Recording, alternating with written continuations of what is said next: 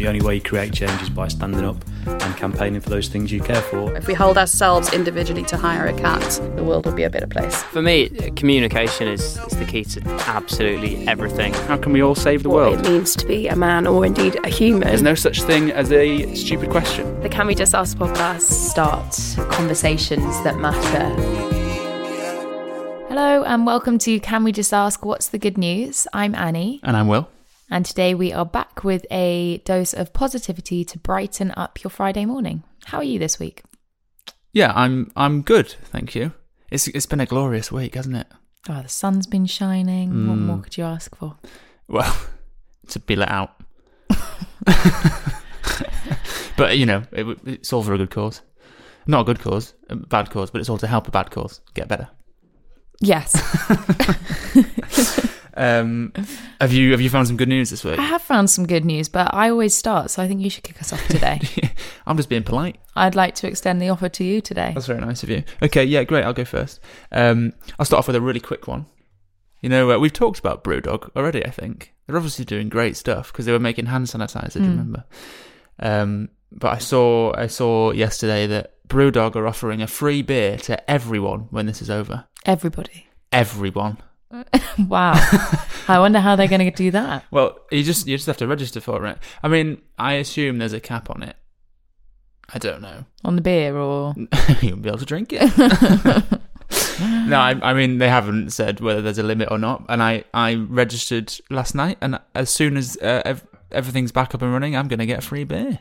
Oh, well, that's excellent news. Yeah, all you need to do is um, go to Brewdog's website, fill in a form. Mm. It's not like I mean you can select to have to not let them send you anything, or you can. So fill in a form to not get a free beer. no, as in no, they don't send you a free beer. I mean to not let them send you marketing.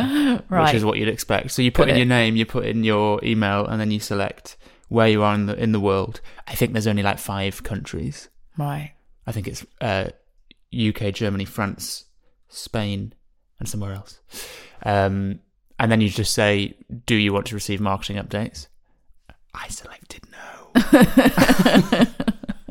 Don't tell them. You're just in it for the free beer. And then it says, "As soon as it's over, we'll be in touch with you about how you can get your free beer." oh, well, that is good news. Yeah. Very good news. Who doesn't want a free beer? Yeah, well, It might not be gluten free, to be fair. so, gluten intolerance, I suppose. yeah. It's not. You can't really call them gluten intolerance, can you? Um, people with a gluten intolerance sounds Yeah, probably I was more- saying intolerance with a TS. yeah, I know. you are an intolerant. anyway, that's my so first bit. that's great. I've got um another short one. hmm A little hack that has appeared on social media this week. Okay. uh, to help people. So, what we've all realised that personal grooming is more challenging. Are you saying that looking at my moustache right now? No, your moustache is excellent, but I definitely need a haircut. I needed a haircut before we went into lockdown, let alone now. Um, And I'm not doing it for you. and you're definitely not doing it for me. But one thing we might not have considered, seeing as we're not pet owners, is how regularly dogs get groomed and their claws are getting out of control. so, this week, a life hack has appeared on social media to help dog owners cut the claws of their dog. Mm-hmm.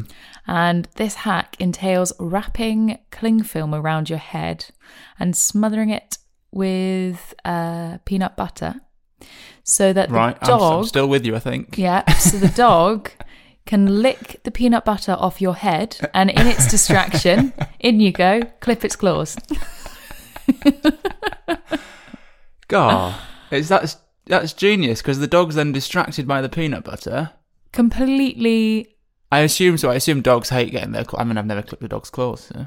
I've never clipped a dog's claws, but I have clipped a rabbit's claws, and they do wriggle a lot. Niche. Uh, um, so, so dog owners are wrapping cling film around their head, smothering their head with peanut butter, and letting their dog lick it, just so they can uh, get good access to their For a pedicure. it's genius. It feels um, peanut butter's not cheap. It can be. I suppose it depends what brand you're using. Not going to name any.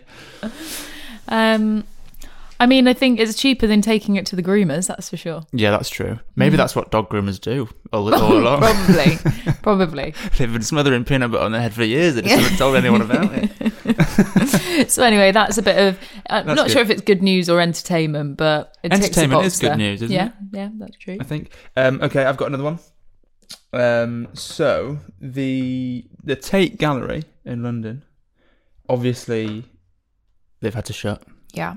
That's that's old news, um, which is a real shame. But they were going to have an exhibition of the artist Aubrey Beardsley. So he does like black and white drawings from around the world. It's like got a really distinctive style. Loads loads of um, huge Aubrey Beardsley fans, and it's obviously not happening, which is a real shame. Um, so the exhibition was going to like span seven years of Aubrey Beardsley's life and work, which is really cool. And so because we can't go, what the Tate have done is they've made a virtual tour. It's like a, it's a video tour of the exhibition that is at the Tate right now, but no one can go there with the curator. Um, and they're just going through talking about Aubrey Beardsley's work. And there's also a documentary about Aubrey Beardsley coming to the BBC as well. So for anyone who is disappointed to not go to a Tate exhibition, and particularly this Aubrey Beardsley Tate exhibition, you can go and have a little look around it. It's about a 10 minute video, so you can just go and take a look at some of the art and hear what the curator has to say. I love that. I think it, one thing that really is coming out of this is that the increased access to arts hmm. and I feel very lucky in in many ways that we have been given access to more things that we wouldn't necessarily either have the time to go and see or you know or be in the right location um It's a double edged sword though, because the arts are taking a big hit. So if you are enjoying this stuff, then I guess you've got to remember that to keep the arts thriving, we need to help support them. So, for example, Well, the National course. Theatre, make sure that if you are watching one of their um, their performances, donate. I think that's everything, though. I think Yeah. the the the danger is that we reduce kind of the um, the value Hmm. in anything, whether that's arts, whether it's fitness, whether it's any you know any of the Hmm. things that we have access to, and just be if for those of for those people that are in a position to support them as if you were there in person, then Yeah. please continue to keep doing so because it makes a huge difference and it will be um, make a difference to how we can bounce back after this Hmm. for sure. And Frankenstein on National Theatre, that's starting. That started last night Oh, with Benedict Cumberbatch, directed by Danny Boyle. oh, that sounds like a good one. Yeah, so that's on the list. Amazing. And if you're really looking for something special, what's happening on Saturday night? I'm performing a virtual improv show. Whoo! So I usually do it on stage with the Hoopla School of Comedy. Uh, and obviously, we're not allowed on stage, so we're doing it via Zoom. Uh, we're going to improvise a play, Amazing. and you can you can watch that nine o'clock Saturday, Saturday night. Hoopla Facebook page. Can't wait. Little plug there, halfway through. That's good. uh, so that's the Tate. That was my that was my second one. Um, yeah, if you want to go and watch that, you can just go to the Tate's website um, and search. It's also on their YouTube. Aubrey Beardsley at Tate Great. rhymes. Uh, um, so I've got a science-based um, bit of good news, Excellent. which I love. Mm. Um, so this is really cool. Um, and while uh, aquariums and things have been shut down, in fact, I've got two. I've got two. There Oh was my another God. one that I saw that now that I'm talking about aquariums, I have to share. Um, the first one is Mm-hmm. very sweet, and this is more. You need to kind of go and seek out the visual reference for this. But the Mm-hmm. Which is great via podcast. yeah, the Shedd Aquarium, which is in Chicago, Are you Um, saying are you saying shed? Shed, but S H E double D. I'll put it in the show notes. The Shedd Aquarium in Chicago have released a video of two of its penguins uh, who are paired up for um, mating season on a little tour of the aquarium and they're going around looking at like all of the other fish from outside of the tanks um, so they've been on a little date around uh, around the aquarium which Oh, is nice. very sweet Yeah. um, but my actual um, good piece of scientific news Hmm. is that in Florida scientists have made a breakthrough where they have become the first, um, or they have managed to reproduce uh, rigid cactus coral um, for the first time in human care.